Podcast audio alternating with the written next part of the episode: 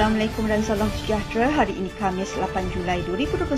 Kembali lagi membicarakan 5 berita lihan dalam Humas 5 at 5. Bagi memenuhi mandat sebulat suara para perwakilan di Perhimpunan Agung AMNO 2020 dan berpandukan kepada tujuh kegagalan kerajaan memenuhi aspirasi rakyat yang digariskan tadi.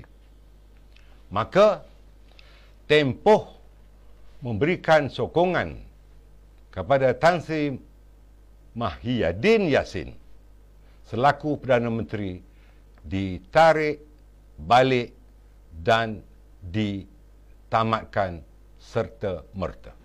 Kegagalan kerajaan memenuhi aspirasi rakyat menyebabkan AMNO menarik balik dan menamatkan sokongan setermerta kepada Tan Sri Muhyiddin Muhammad Yassin selaku Perdana Menteri. Justru itu, Muhyiddin dapat berundur secara terhormat bagi membolehkan seorang Perdana Menteri yang baharu dilantik untuk satu tempoh yang terhad. Presidennya, Datuk Seri Dr. Ahmad Zaid Hamidi berkata, keputusan itu dicapai oleh Majlis Kerja Tertinggi yang mengadakan mesyuarat secara maya malam tadi. Menurutnya, mesyuarat telah memperhalusi dan menimbangkan beberapa garis panduan utama yang telah ditetapkan oleh MKT pada 11 Mac 2020 tatkala memberikan sokongan kepada Muhyiddin Yassin selaku Perdana Menteri. Dalam mesyuarat itu, UMNO turut menegaskan pendirian untuk tidak sesekali menyokong sebarang usaha mencalonkan Datuk Seri Anwar Ibrahim sebagai Perdana Menteri ataupun kerajaan yang ditunjangi oleh DAP dan Pakatan Harapan. UMNO mesti senafas dengan kesusahan rakyat dan bukan kuasa serta kedudukan. Malah fitrah UMNO adalah parti untuk orang kebanyakan serta biasa-biasa. Maka untuk mereka lah UMNO harus bersuara dan berjuang.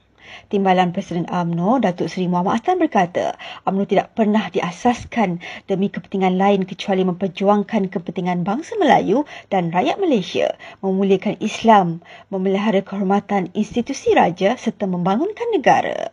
Pendirian itu akan terus menjadi pendirian AMNO dan sebagai parti politik, kejelasan sebuah pendirian sangat penting kerana tanpa pendirian, AMNO jadi hanya sebuah parti terdaftar, bukan sebuah perjuangan.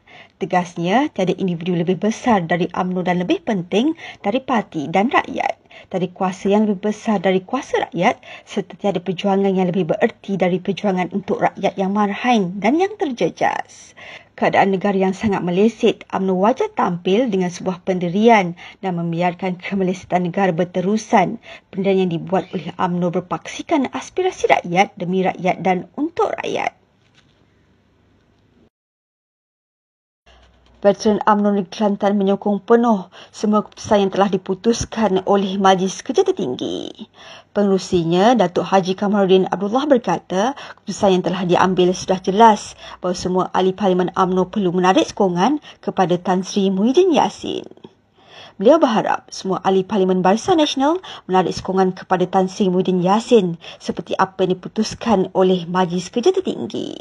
Veteran UMNO Kelantan amat berbangga dengan tindakan pengurusi UMNO Kelantan Datuk Ahmad Jaslan Yaakob yang awal-awal lagi telah menarik sokongan sebelum ianya diputuskan oleh UMNO agama Islam amat menitik beratkan penjagaan kesihatan termasuklah berkenaan pengambilan vaksin.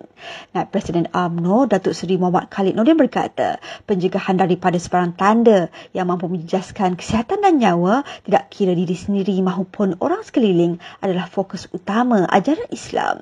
Mencegah itu lebih baik daripada merawat. Penggunaan vaksin itu sendiri memenuhi makasid syariah yang mana hif al-naf atau pemeliharaan nyawa termasuk dalam keutamaan yang dituntut oleh Islam untuk mengelakkan kemudaratan yang lebih parah mendatang. Tegasnya, hukum penggunaan vaksin COVID-19 adalah harus dan ia wajib diambil golongan ditetapkan oleh pihak berkuasa. Ia adalah satu langkah bijak dan bertawakallah kepada Allah selepas berusaha dengan pengambilan vaksin.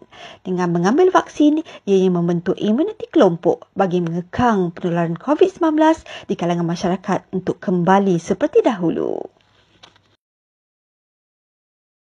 pembangunan sumber manusia berpendidikan bermula dari sekolah hingga ke peringkat universiti. Ketua Peranggan Wanita AMNO, Datuk Nur Syidah Ibrahim berkata, negara sedang melalui arus perubahan besar dalam melahirkan insan berkualiti dari segi ilmu, nilai dan keupayaan memimpin. Justru itu, Kementerian Pelajaran dan Kementerian Pengajian Tinggi perlu merencanakan pendekatan secara kolaboratif untuk melaksanakan pembangunan modal insan dan pengurusan bakat demi kelangsungan pemantapan penyampaian kerja berprestasi tinggi.